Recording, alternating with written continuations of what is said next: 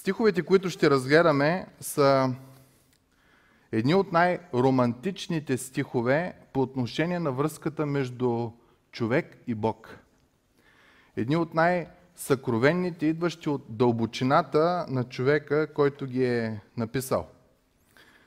Живеем в поколение, където да си упорит, да си постоянен, ще кажеш, че не е много на, на висота. Говоря за упорит и постоянен, когато е трудно. Говоря за упорит и постоянен, когато боли. Говоря за упорит и постоянен, когато жертваш собственото си удобство. Но когато видим примери, когато хора са упорити и постоянни, въпреки неудобството, въпреки трудностите, въпреки нещата, някак се в нас започва едно възхищение. Може би един от най-така пресните примери е един боксов матч, в който участва един от нашите а, българи, а, Пулев. Много труден матч. Срещу съперник първото беше 9 години по-млад от него. Виждаше се, че имаше повече предимства. Обаче и удреше, ног аути, прави, нокдауни правише, обаче нашия човек държеше, ставаше 9 рунда до край, издържа, докато наистина не стана нокаут. Нали, в момента, в който той вече не може да стане. Да възхищаваме се на такава опоритост, на такава твърдост. Бях чел за един боксов матч, в който толкова са го били единият, че от бой очите му толкова подути, че затворени. Обаче човека продължава да, да маха, продължава да постоянства, докато треньора му накрая осъзнава, че той не вижда. И хвърля кърпата, нали, с което означава край на матча, обаче другият човек не иска, не иска да спира. Та, такива моменти са, са радостни, са хубаво ти е да видиш, че има хора, които устояват. Отделно нека говорим за многобройните победи на българската армия. Сигурно и на други народи армиите, но чували сме за моменти, тук шипка е до нас за този момент, когато сме устоявали въпреки студа, въпреки притесненията, въпреки всичко, защото имало нещо по-велико, нещо по-важно от нас. И благодарение на това ние може да се радваме на свободи, на възможности, които, които имаме. Ама нека влезе малко в нашето ежедневие. Страхотно е да видиш съпруг и съпруга верни един на друг в дълбока старост. Да се подкрепят, да не са дразнят постоянно и да се отчуждават, а всъщност да се сближават. Страхотно е да видиш брак, в който и двамата, жертвайки личното си удобство заради единството в брака, правят жертви, за да могат те да бъдат единни, да бъдат заедно, защото знаят, че има нещо много по-велико от тяхното удобство. И накрая, може би най-важното за тебе и за мене – Фактът, че християнството го има вече 2000 години, а Божието дело върви от толкова години, първо е заради Божията вярност, второто е заради упоритостта и постоянството на Божиите хора. Някои от тях ние ги наричаме мъченици. Защото в даден момент, за да може вярата да продължи, да бъде приемана, да бъде разпространявана – дадени хора, нарушавайки удобството си, че дори живота си, са стоели верни на Господа. Книгата Библията дори казва, че ние ги облажаваме, такива те са за наш пример.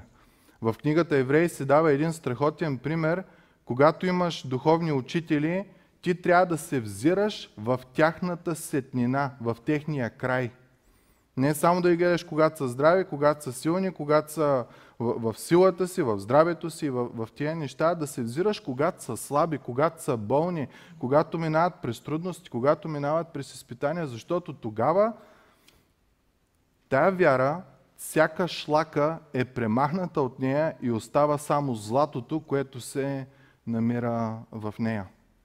Затова, когато питаш човек как е във вярата, Питай го как си във вярата, когато страдаш, когато дойдат болести, когато дойдат притеснения, когато дойдат гняв, когато дойде нещо, което нарушава личното ти пространство. Нали? Сега това е новия термин, остави ме намира А, какво става с вярата? Защото знаете ли, Бог не те оставя на мира. Ако Бог е обещал, че ще те благослови, то ще бъде както благослови Яков. Каза му, докато не те благословя, няма да те оставя. И Яков, колкото и да лъга, Бог винаги го връщаше обратно в правия път. И Яков ядеше шамари и беше лъган и всякакви възможни неща. Днес ще разгледаме историята на един от тези. И тя всъщност описва неговата сетнина. Може би след няколко месеца след като е написал тези стихове в Библията, вдъхновен от Бог, най-вероятно той е бил обезглавен от император Нерон. Докато пише това послание, апостол Павел, той се намира в затвор в, в Рим. И когато изследваме неговата част от живота и думите, които той казва, ще обърнем едно внимание, че той не е сметнал удобството в този свят за нещо, за което да се държи здраво, а поради очакващата го слава и радост той издържа на изпитанията, на хулите, на приказките, на лъжите, живя благочестиво, понеже не избра да живее в сладкост с греха, а избра да страда като Божий човек, като разсъди, че Христос е много по-голямо богатство от всичката друга сладост, която греха може да ти даде. И ни се казва, защото гледаше към бъдещата награда. Бъдещата награда в Библията е описана с една дума, наречена Стефанос. Днеска, нали е Стефанов ден, така че ще говорим за тая награда, означава венец. И това е една награда, която всеки един християнин, устоял до края, ще получи. Венеца на правдата. И това е нещото, за което ще говорим.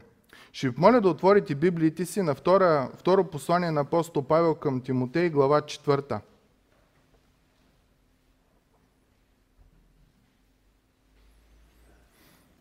Второ послание на Тимотей, глава 4. Последното, което ние знаем, апостол послание, което апостол Павел е написал преди да бъде умъртвен.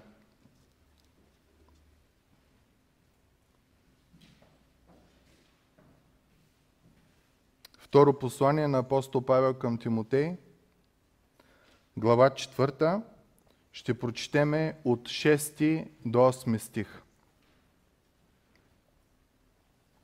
Което не е намерил, нека да слуша. Второ послание към Тимотей, глава 4, стих 6. Защото аз ставам вече принос и времето на моето напускане настава. Аз се подвизах в доброто воинстване, пътя свърших, вярата опазих. От сега нататък се пази за мене венецът на правдата, който Господ, праведния съдя, ще ми даде в онзи ден и не само на мен, а на всички, които са обикнали Неговото явяване. В тези стихове, мили приятели, се говори за последният добродетел, който Святия Дух изгражда в един християнин. Устояване до край.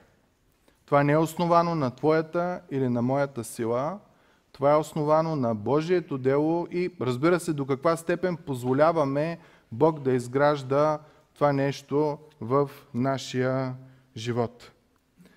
Апостол Павел по отношение на видимите неща, те, които се ценят в днешно време и по това време, е бил пълен провал. Неговия народ, евреите са го отхвърли, дори няколко пъти се опитват да го убият. Това, което той говори, те го отричат. Вярата, която той говори, те я отричат.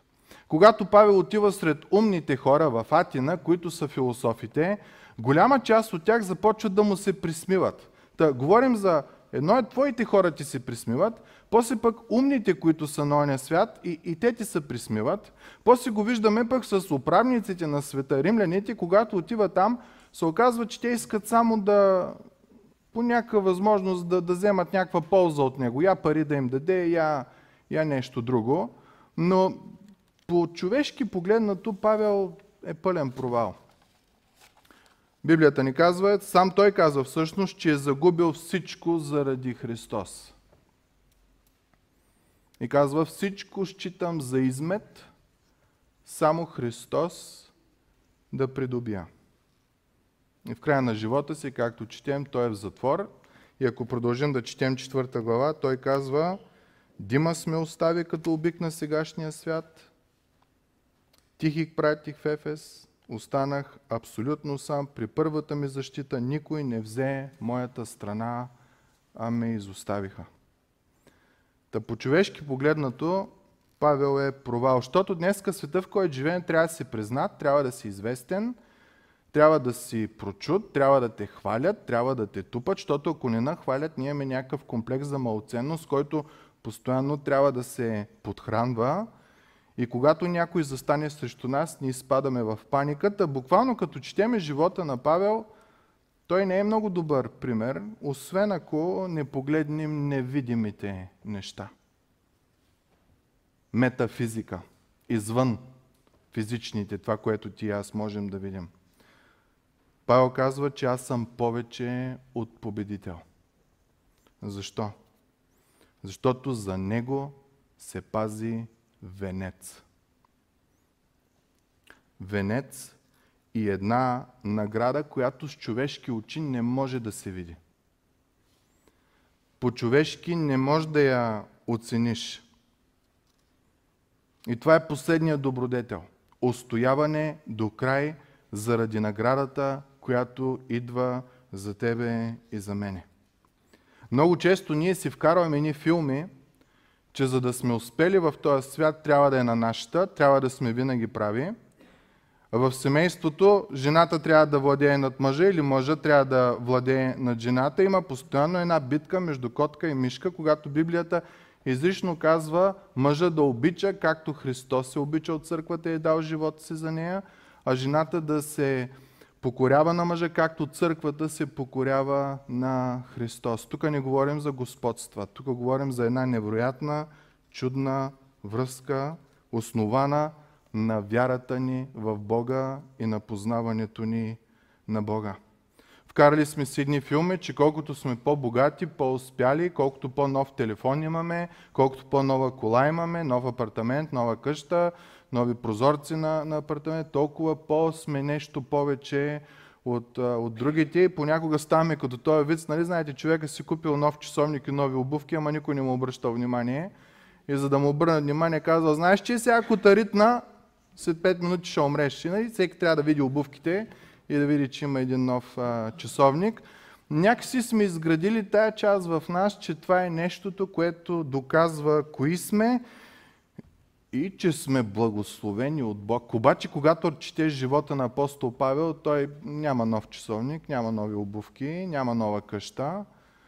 Исус казва дори за себе си човешкия си няма глава къде да подслони. Четем историята, че е имало голяма група жени с, заедно с неговите учители, които са ослужвали с имота си, с парите си, къде да спът и такива неща. Та, този текст е прекрасен, защото казва причината, поради която човек вярва. Ти не вярваш, за да си вечно здрав, ти не вярваш, за да си вечно богат, ти не вярваш, за да ти се оправят всички проблеми в живота, ти не вярваш, за да станеш един супер мен или супер жена, ти не вярваш за тия неща, а ти вярваш, понеже Бог ти е открил, че го има. И когато ти разбираш, че го има, ти разбираш колко е свят и колко е съвършен той и същевременно разбираш колко несъвършен си ти, разбираш, че си грешен. И когато Бог ти открива себе си, греха ти, веднага след това Той открива своя си син, Исус Христос за да ти каже, че да, грешен си, да, недостоен си, но в моя син, в Господ Исус Христос, ти имаш спасение. И в момента, в който ти осъзнаеш, че си грешен, поискаш покаяние, приемеш Исус Христос за твой Господ и Спасител, за тебе става валидно едно ново обещание, което се нарича Нов Завет, който вече ще е написан на сърцето ти и в ума ти. Тоест, те обещания, които Бог дава, ти ще можеш да ги живееш, ще можеш да ги приемеш, ще можеш да се радваш, а няма само да, да търсиш и да видиш изпълних ли го или не го изпълних. Това е един нов завет, различен завет. И осъзнаваш там, че ти си спасен за Божия прослава. И в момента, в който приемеш Бог, самият Божи дух идва в тебе. Представете ли си? Самият Божи дух идва в тебе и те поставя в едно уникално място, наречено в Христос. Греховната ти природа е, грехът ти е отнет, простен ти е греха и си облечен с Христос. И буквално Христос става глава в твоя живот. Вие знаете, едно тяло се контролира от главата. Когато няма връзка между главата и ръката, обикновено се води за вид заболяване. Когато един човек стане християнин, царят на този свят, твореца на този, на този свят, владетелят на Вселената става негова глава. Той започва да му помага в мислите, в действията, във всяка една част от живота му и започва да го ръководи и контролира. И нещо, което става при тия хора, които повярват, е, че те стават ново създание. Старото премина. Да, може да има битка. Може да има битка с старото, защото то си иска обратно мястото, но чрез силата на Божия дух, който е в тебе и в мене, старото започва все по-малко и по-малко да те притеснява. И тия хора изведнъж променени започват да живеят един нов живот, наречен свят. Но не свят безгрешен, а свят отделен. Той съпруг, който е повярвал, е различен съпруг от невярващите съпрузи. Тая съпруга, която е повярвала, е различна от съпругите, които са невярващи. Той е работник, който работи там, е различен от другите работници, които не познават Бога. Той е баща, тая майка, тия деца, тая баба, тая дядо, той е работодател, те са различни, те са святи, те са отделени от Бог за свята служба, защото те са влезли в Божиите обещания, наречени Нов Завет. И тия хора осъзнават, че чрез успехите си, с неуспехите си, с страданията си, сред радостите си, с живота си, с смъртта си, те носят слава на Бога. И това е красотата на християнския живот. И един ден, понеже този Бог е верен и е любящ, Той ще ги възкреси и те ще бъдат в Неговото присъствие за вечни векове. Имаме това обещание. Апостол Павел казва, верен е този, който е дал това обещание. Вие може да сте неверни, но той остава верен. Книгата Евреи дори обяснява 3 глава 14 стих, защото ние участваме в Христос, ако удържим твърдо до край първоначалната си увереност. На друго място, 10 глава на Евреи казва, ние обаче не сме от тези, които се дърпат назад и се погубват, изостават в християнското ходене, а от тези, които вярват и душата им се спасява и накрая обяснява какво е вярата. Даване на твърда увереност в онежи неща, за които се надяваме, убеждения за неща, които не се виждат. По човешки погледнато ние може да сме най-големия провал в обществото, в което живеем. От Божия гледна точка, ако сме верни на Бог, нас ни очаква венец. Нас ни очаква слава. И красотата на тези две награди, на разликата между тези две награди е, че каквото този свят ти даде, в момента в който ти умреш, ти го оставяш там.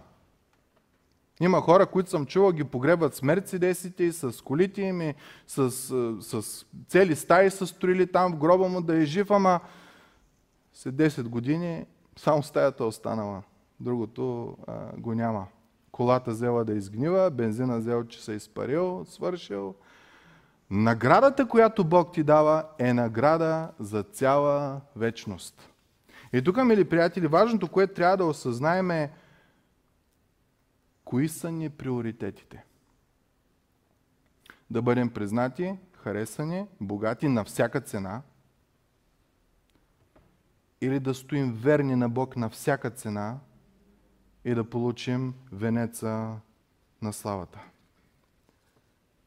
Много от нас сигурно ще си кажат, надявам се всички, о, аз искам второто, искам този венец на славата, искам това, което е вечно, защото его никой не знае. Я болест, я кола, я такова и утре е край. Изгниваме бързо-бързо и тия пари, тия работи, някой друг ще ги похарчи и отива всичко на кино. Но има една награда, която не увяхва.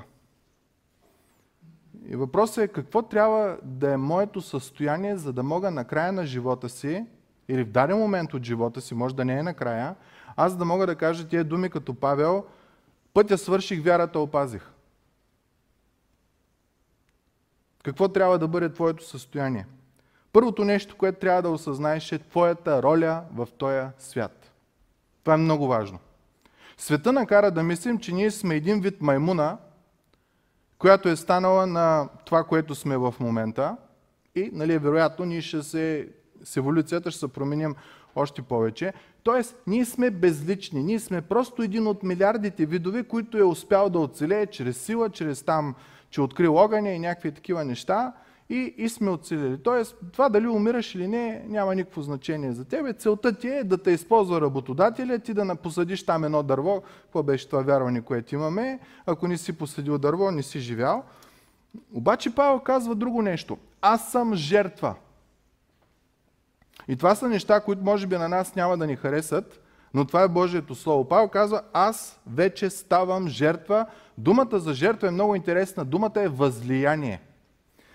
Това е момент, в който ти отиваш в ултара, в, в храма най-вероятно е било по това време, и взимаш един съд с вино или с вода, ако си по-богат, може вино да направиш, и го изливаш върху ултара, като по този начин символично ти показваш, Господи, аз давам всичко от мене за Тебе.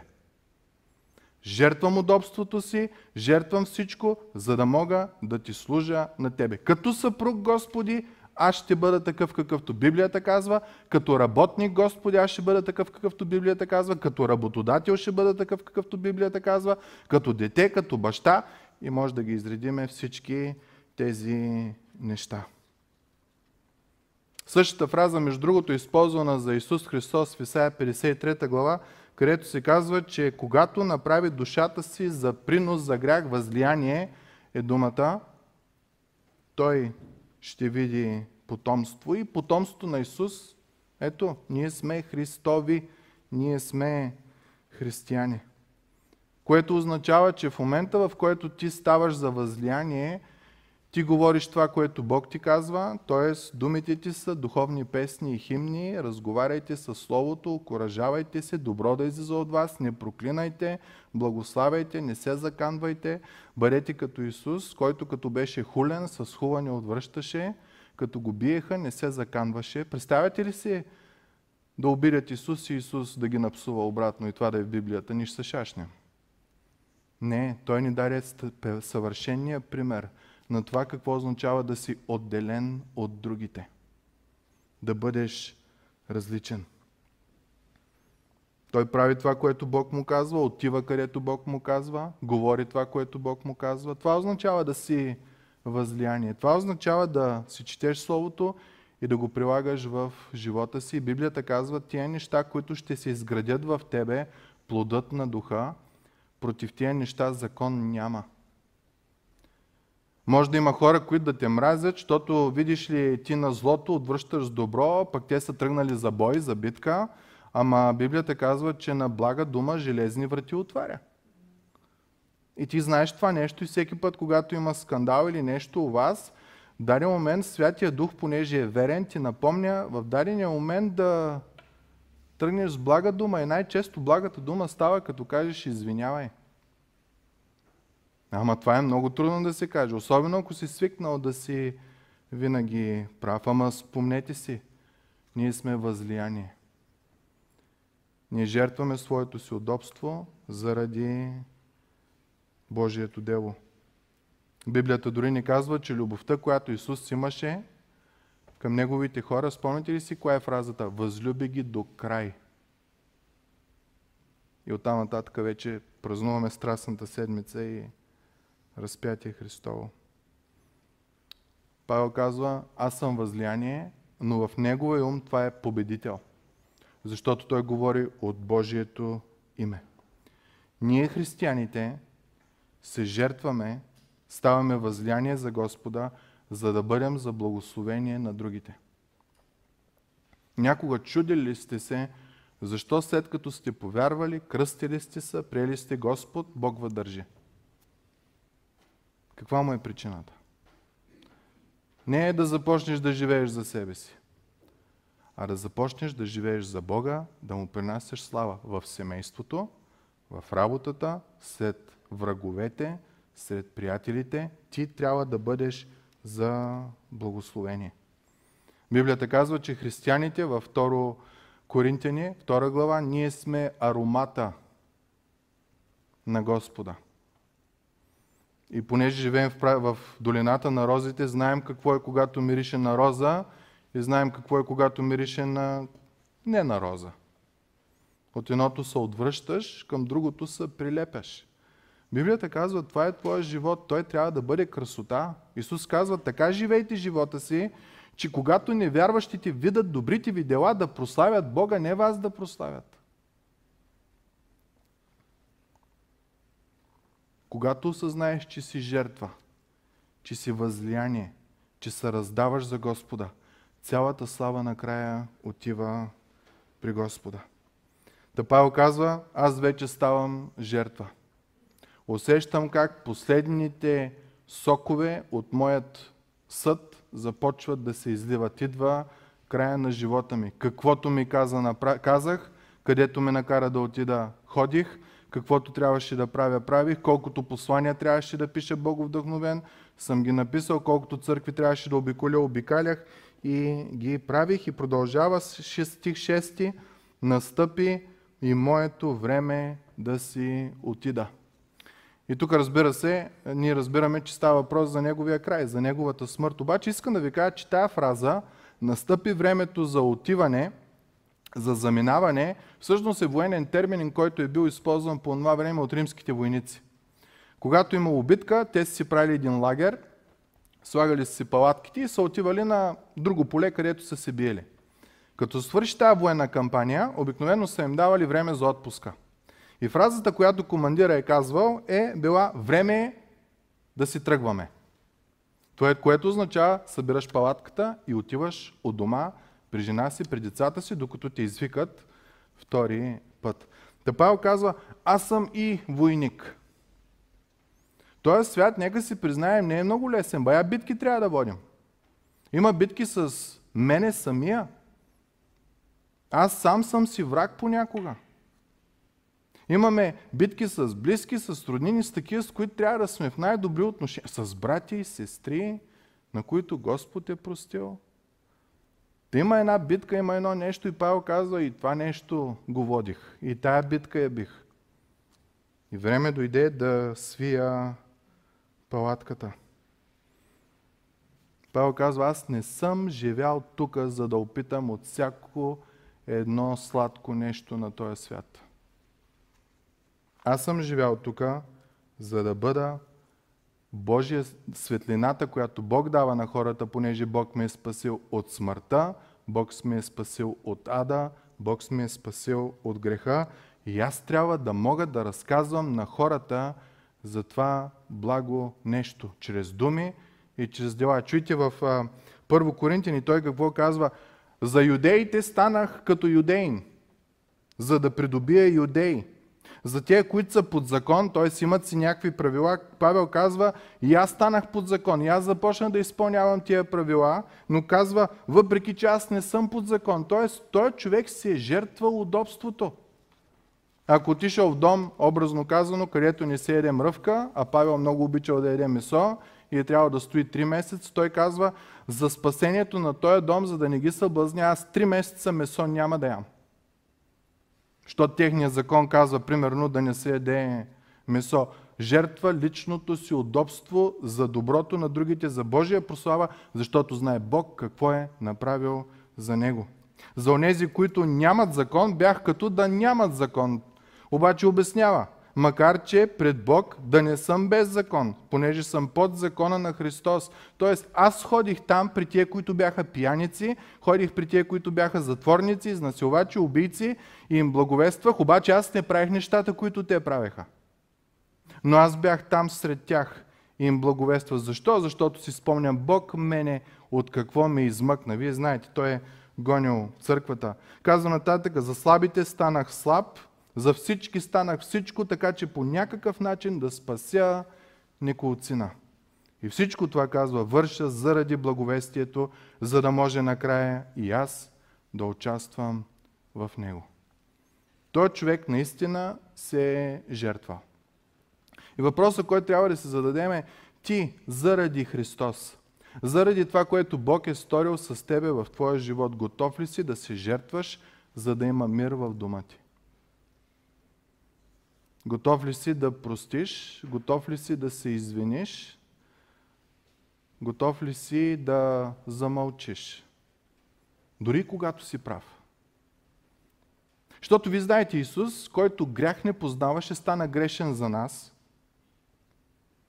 И той каза, аз мога 12 легиона ангели да докарам и ще ви разкатаят от всякъде. Тоест, като си отворя устата, край. Вие знаете, един път каза, аз съм и те изпадаха на земята. Ние у нас, майко мила, като си отворим устата, че не падат ли, че покриви падат. Исус казва, аз мога да смачкам всичко, но не. Защо? От любов. Примера, който ни е оставен. Христос никога не използваше своята си власт и сила за своя собствена изгода. Винаги беше за доброто на хората, защото той имаше цел. Да е жертва. Павел имаше цел – да е жертва. Стефан, който имаше имен ден, ако си спомняте. В момента, когато го убиваха с камъни, спомняте ли си какви бяха последните му думи? Господи, прости им. А може такива цветущи прокъл... клетви да, да изкаже, че да ги загроби за цял живот. Не, това е Божия човек, е свят, той е различен, той е отделен. Какви сме ние в Божиите очи? Павел казва, аз съм жертва. Апостол Петър казва, вие обаче сте избран народ. Вие осъзнавате ли, мили братко и сестро, ние осъзнаваме ли, че сме избран народ? Ние не сме като другите отвънка. Ние не сме като пияниците, като убийците, като развратниците, ние не сме като тия, които говорят мръсни шеги, ние не сме като тия, които гледат лоши филми, ние не сме като тия, които четат лоши везници. Ние сме различни, ние сме избран народ, царско свещенство, свят народ, народ, който Бог придоби с една цел. И тук обяснява защо Бог ни се открива и нас спасява. За да възвестяваме превъзходствата на този, който ви призова от тъмнината в своята чудесна светлина. И някой тук ще каже, да, ама то не е за мен. Нека да ви кажа, ако ви откриете, че в Кауфланд има едно хубаво намаление, няма ли да споделите с двама-трима, да звънете на телефона за това намаление, което сте чули, че нещо е хубаво, че месото е хубаво, доматите са хубави, ще го кажете, нали? И това е също. Бог те е придобил, Бог ти е показал прелестта си. Бог ти е придобил, ти е казал, ти си избран род, ти не си един от смотаните. Ако в твоя род ти си бил един от най-малкия, най-нищожния или не знаеш откъде си дошъл, не знаеш какво правиш тук, Библията ти дава огромна цел. Избран род, царско свещенство, отделен народ, който Бог придоби, за да възвестява прелестите на този, който ви призовава от тъмнината към чудесната светлина. След като разбрахме стих 6, кой си и каква ти е ролята в този свят, че ти си принос, че ти водиш една битка в този свят за правдата, вече може да четеш стих 7. Стих 7 казва, че ти трябва да имаш решителност и кораж. Тук говорим за упорство. Тук говорим за Кобрат Пулев, който понесе страхотни удари, но стоя прав до той можеше да стои до 12, ако нямаше нокаут. Тук говорим за защитниците на шипка, които са стояли до последно. Тук говорим за възрастното семейство, което въпреки, че може да се изоставят един друг и да си гледат старините на спокойствие, те са там и си помагат едни на други. Защо? Защото са дали обещания, защото са решителни, защото са постоянни. Много истории има за такава решителност. Една от най-прекрасните истории е Авраам тръгва да търси съпруга на неговия син Исак. И праща слугата му обратно в Месопотамия, откъдето е Авраам. И му казва, отиваш и там от моя род трябва да вземеш едно момиче и слугата отива и тя историята е страхотна, набързо намира едно момиче и така от Господ разбира, че това е тя. Тя се казва Рахил, Ревека, извинявайте. И отива при нея и казва, и сега ще идваш и с мен или няма да идваш? И нейните хора казват, а, ние няма, тя трябва сама да си отговори. И той пита, ще идваш ли? Което значи пътуване през пустини, пътуване през планини, пътуване през реки, да се срещнеш с един, който никога не си виждала, да си част от изпълнението на едно обещание, което няма да се изпълни скоро време на, на Спасителят, на Месията. Ще тръгнеш ли? Знаете ли какъв е нейният отговор? Тръгвам. Няма ще вида, ма чака и това, ма чака това, казва, тръгвам.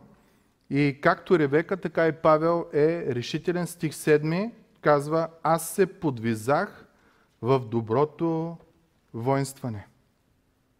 Какво е това добро воинстване? Преди малко говорихме за това, че ние сме войници, които се борим за правдата, устояването на, на вярата.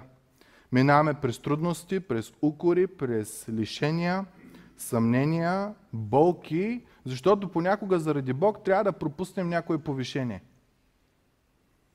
Някога заради Бог трябва да кажем не на нещо, което на човешките очи изглежда като най-голямото благословение, което обаче по-нататъка може да изкара напълно от Божието присъствие и от Божията радост. Павел казва, да, много тежко беше. И са ма лъгали, и са ма били, и разбойници са ма гонили, и по всяки възможни начини, но искам да ви кажа, това, тая битка да стоиш верен на Бог е добра битка. То е добро воинстване. Между другото, дава и същия съвет на Тимотей в 1 Тимотей 6 глава. Подвизавай се в доброто воинстване на вярата, хвани се за вечния живот, за който си бил призован, като си направил добрата изповед пред мнозина свидетели. Павел казва, това е добро воинстване. Всяка жертва да не е на твоята, всяка капка, под всяка обида, всеки присмех, всяко извиняване, когато ти не си бил виновен, пред Бога е достойно. Пред Бога е добро нещо. Когато човек повярва, Библията дава две притчи за такъв, който повярва. Един, който познава бисери – и ходи из пазара и търси бисери да купи най-хубавия и изведнъж вижда бисерът на бисерите.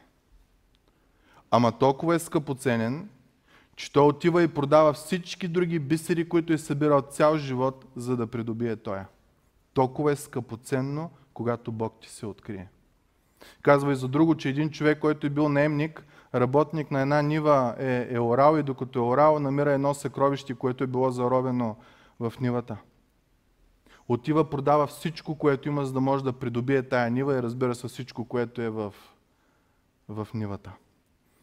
И Павел казва, когато съзнаеш Бог, ти разбираш, че всичко, което можеш да загубиш, се струва да загубиш, за да, го, за да имаш Бог.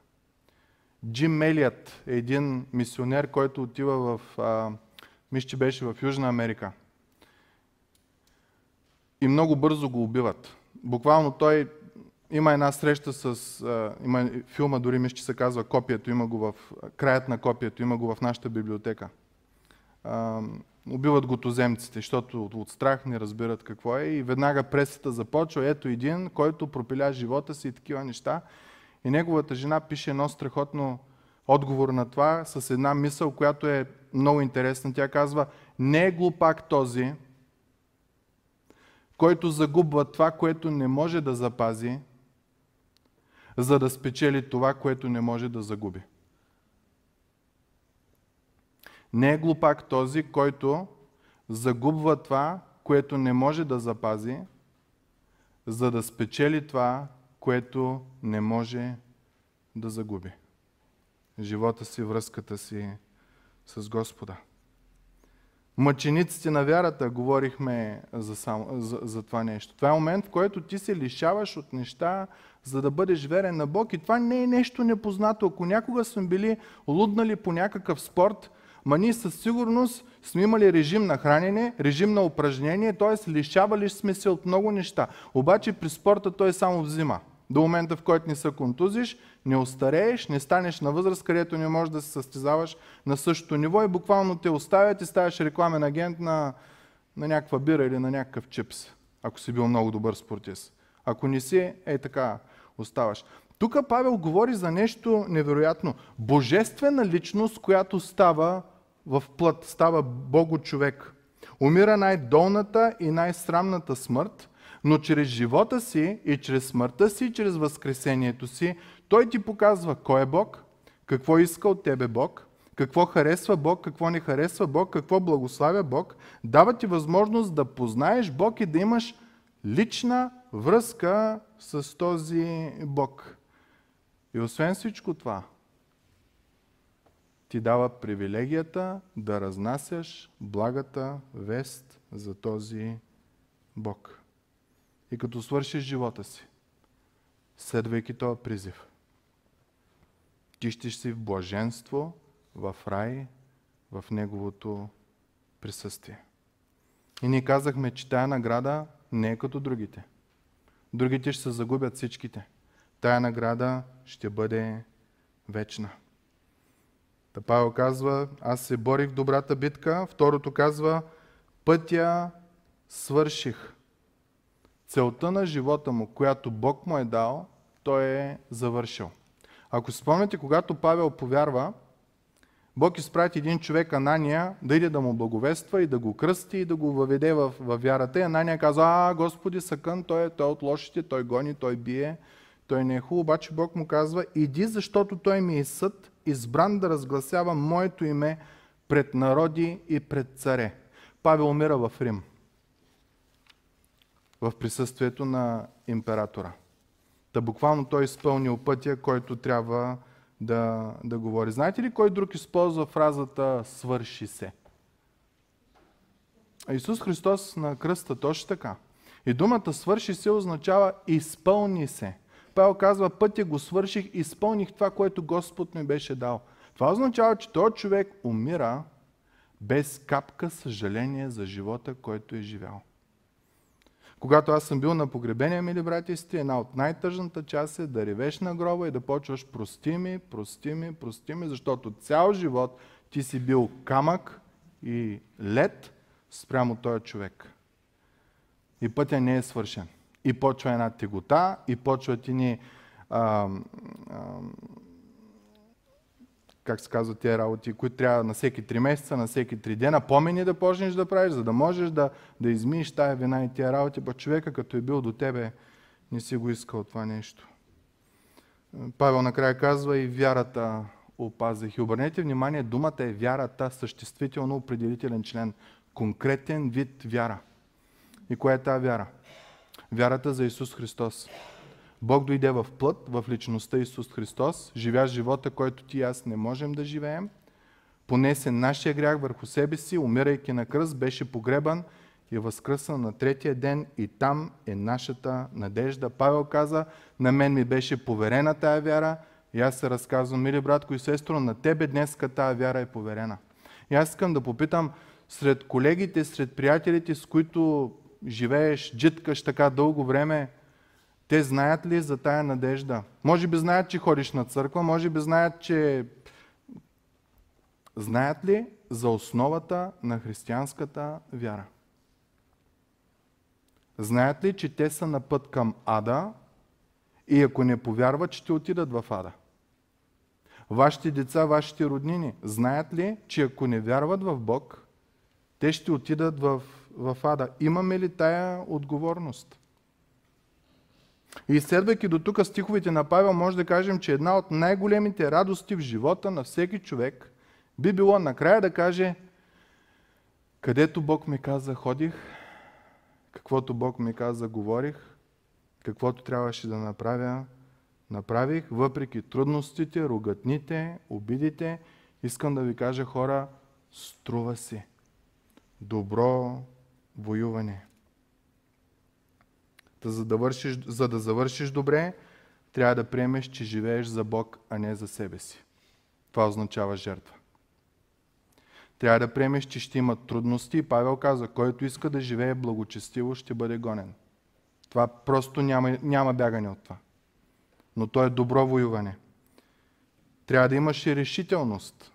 Пътя свърших, вярата опазих. Битката водих. И последното нещо, което е най-важното, е трябва да имаш надежда.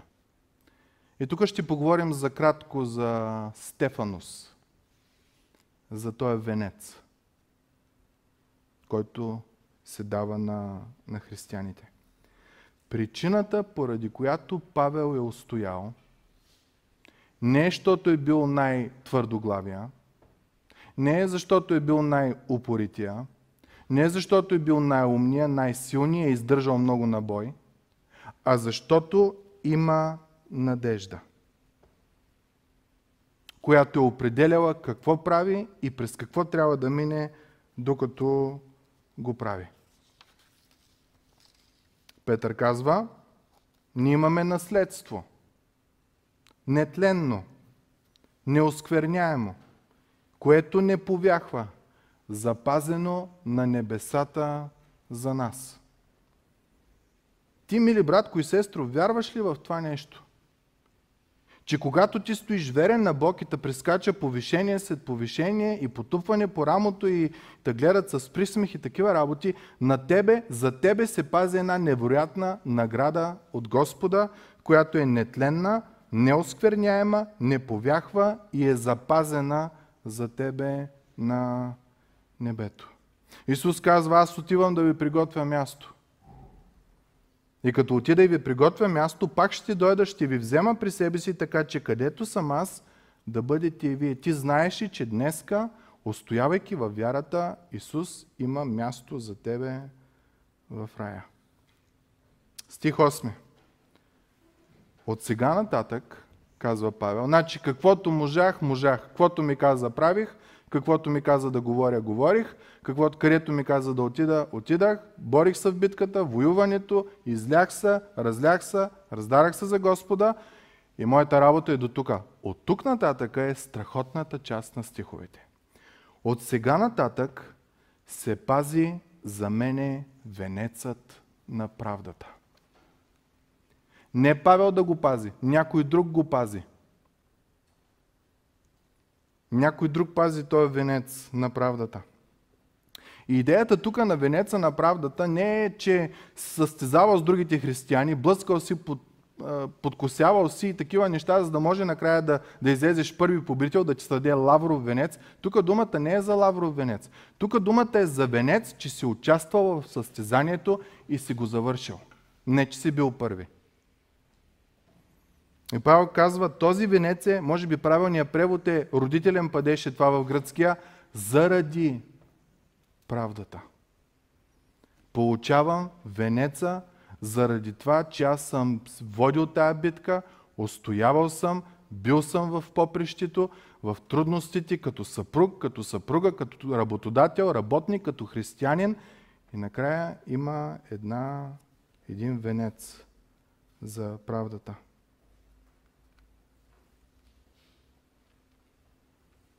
Който, продължава стих 8, Господ, праведният съдия, ще ми въздаде в онзи ден. Бог лично ще сложи този венец заради правдата на твоята глава. Не знам дали ние може да си представим тази ситуация. Лично Божия син – който е дал живота си за тебе. Лично Божия син, който извършва най-великото дело на света, поема греха на целия свят върху себе си, за да може ти да си жив, победил смъртта, той, който държи ключовите на ада на смъртта, той, който е началото и края, той, който е създал всичко, най-силната, най-обичащата личност, първия и последния да ти каже браво, добър и верен слуга. Над малкото си бил верен, над многото ще те поставя. Влез в радостта на Господаря си. Представете ли си каква радост ще бъде за вас оня ден? И Павел казва, за това аз устоявам. Ма каквото искат да ме правят, има една награда, която само Бог ще ми даде. Тя е нетленна, неувяхваща, непремахваща се и тя ще бъде за цяла вечност. И Павел казва, няма да е само за мене, стих 8 продължава, а и на всички, които са обикнали Неговото явяване. Кои са тия, които са обикнали Неговото явяване? Това са тия, които не са се оплели в светските неща, да търсят пари, да търсят имоти, да търсят а, признание, да търсят кариери, да търсят такива неща за сметка на Бог. Това не са хора, които се молят Бог да не дойде скоро, защото ей сега чакам едно повишение, не сега чакам едно такова и ще ми отиде радостта. Това не са хора, които ще се разстроят много, ако Господ дойде след една минута и всички планове в живота им отиват. Те не са, Павел казва, това са тия, които са обикнали Неговото явяване. Един въпрос искам да ви задам. Ако Христос дойде утре, ще бъдем ли радостни или ще бъдем начумерени? Ще бъдем ли в страх или ще бъдем в радост? Защото Словото ни казва, че блаженната надежда на християнина е славното явяване на нашия Господ и Спасител Исус Христос. Къде ще те намери, ако дойде утре? На чашката? Пред компютъра гледаш неправилни неща? Караш се с съпруга или съпругата? И ще намери устояващ, въпреки трудностите и притесненията, искаш прошка – бориш се срещу изкушенията на компютъра и изключваш го, изливайки чашката в туалетната или където не трябва, къде трябва да бъде, понеже е лошо нещо. Хората, които са обикнали Христовото явяване, могат да кажат за мене да живее Христос, да умра придобивка. Отивам на по-хубаво място в Неговото присъствие. Исус казва една много интересна фраза. Вие сте в този свят, но не сте от този свят. Затова хората не ви разбират, когато им говорите Божиите истини. Защото в този свят владее друго. един псалом 137 в контекста на това, че ние не сме от този свят, но сме в този свят, чуйте псалом 137 как звучи. Как да пеем песента Господня в чужда земя? Как да имам радост в този свят? Ако те забравя Иерусалиме, Боже, нека забрави десницата ми изкуството си. Нека се залепи езикът ми за непцето ми, ако не те помня, ако не предпочита Иерусалим като най-голямото си веселие. Ако не предпочита това, което дава Бог като най-голямата радост в живота ми, той казва, нека да се залепи езика ми, непцето ми и такива неща. Как да умирам от радост в свят, в който не е мой дом? Библията ни казва, Авраам живя в земята, която Бог му обеща като, като бежанец на палатки, не си построи къща, защото знаеше, че Бог е много по-велик от тая пръст, а има един небесен град, който има вечни основи, чето архитект и строител е сам Бог. В края на Библията, книгата Откровение, има едно послание, книгата Откровение е едно послание за седем църкви. И за всяка една от тия църкви призива един и същ. И аз набързо само ще отбележа няколко стихове. На църквата в Ефес Исус казва На този, който победи, ще дам да яде от дървото на живота. Църквата в Смирна, който победи, няма да бъде поразен от втората смърт. Църквата в Пергам. На този, който победи, ще дам от скритата манна. В църквата в Тиатир, който победи и който пази моите дела до край, ще му дам власт над народите и ще му дам зорницата. Сърдис, който победи, ще се облече така в бели дрехи и аз никога няма да залича името му от книгата на живота. Църквата в Филаделфия, който победи, ще го направя стълб в храма на моя Бог. Църквата в Лаудикия, на този, който победи, ще дам да седне с мене на моят престол. Кое е основното нещо в тези стихове? На този, който победи. Павел казва, аз се подвизах в доброто воинстване. Пътя свърших, вярата опазих. Аз победих. Това означава да устоиш до край. И може би днес си на църква, защото някой те е дръпнал за ръка и си дошъл. Може би пък си дошъл и си в църква, защото някой преди много години е взел решение вместо тебе да следваш Господа. И ти не знаеш всъщност какво правиш тук, мислиш, че по наследство, по, защото си българин и такива неща, приятелю, трябва много сериозно да седнеш и да размислиш върху живота си. Ако това е така. Ако пък си такъв, който си възлюбил Господа, който умираш от радост, когато идваш на църква и не е просто едно задължение, Библията казва да се увещаваме един друг всеки ден, докато е днес, да не би някой от вас да се закорави чрез измамата на греха. Евреи 3 глава. И завършвам с описание на надеждата, какво ще стане, когато носиш венеца на славата. Откровение 7 глава от 9 стих надолу. Апостол Йоанн има видение за това, което е в Божието присъствие. И го описва. Видях, ето голямо множество народ, който никой не можеше да приброи от всички родове, от всички езици, от всички племена, народи, които стояха пред престола и пред агнеца, Господ Исус Христос, облечени в бели дрехи с палмови клонки в ръце – те възклицаваха с висок глас и казваха Спасението ни е от нашия Бог, който стои на престола и от агнеца. Не сме ние си изработили спасението.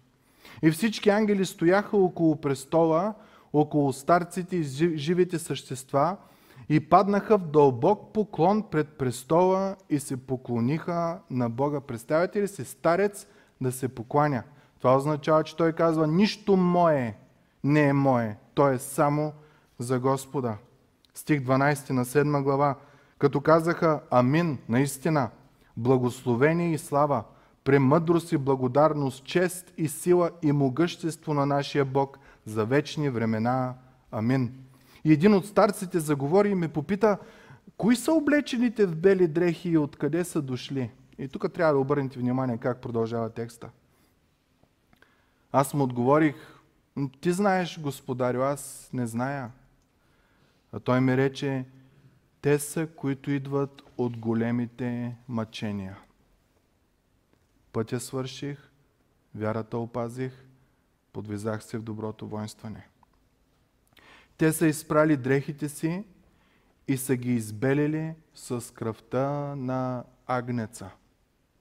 Те са чисти, защото са се покаяли за греховете си и Христос, който е умрял за тях, е изчистил техния грях и те са бели. Затова са пред престола на Бога, на когото служат денем и нощем в Неговия храм, а седналият на престола ще ги закриля. Те вече няма да огладнеят, нито ще ожеднеят. Няма да ги жаре слънцето, нито опалващ пек. Защото агнецът, който е сред престола, ще ги пасе и ще ги заведе при извори с жива вода. И Бог ще изтрие всяка сълза от очите им. Павел казва, заради това аз се подвизах в доброто воинстване. Пътя свърших, вярата опазих. Защо? Защото накрая ще има един венец на правда, който сам Господ ще ми даде – и ще от радост в радост. Затова аз се жертвам. И да не е на моята. Защото ме очаква награда. Мили братко и сестро, призива тази сутрин е. На вечерието сме на една нова година, която идва. Има ли възможност така да промениш? Умолявам те така да промениш живота си. Че накрая да кажеш като Павел, вече и последната течност от моя съд излива. Където ми каза да ходя, ходих, каквото ми каза да направя, правих, каквото ми каза да говоря, говорих. Не съжалявам капка. В добрата битка с алкохола, с цигарите, с порнографията, с мъже, жени, устоях. Добро беше. Много трудно беше, но беше добро. Пътя свърших, вярата опазих. И с надежда можеш и да кажеш, очакваме венеца на правдата, който Господ, верният съдя, ще ми въздаде не само на мене, но и на всички, които обичат Неговото явяване. Христос ще дойде. Това е факт. Въпросът е къде ще те намери, като дойде. Покайваш се за греха си или в сладост по време на греха си. Нека Господ да ни благослови. Отче святи и праведни, благодарим ти за това чудно слово. Благодарим, че Господи, че си отделил тая възможност да можем да се взираме в сетнината на апостол Павел. Да разбереме думите, които си ги вдъхновил, Господи, какво са означавали за Него и какво означават и за нас. Боже, молим Те да ни даваш силата да осъзнаем кои сме, каква е нашата роля, да имаме една увереност в това, което правим, като знаем, че накрая една огромна, невероятна надежда ни очаква. В името на Христос.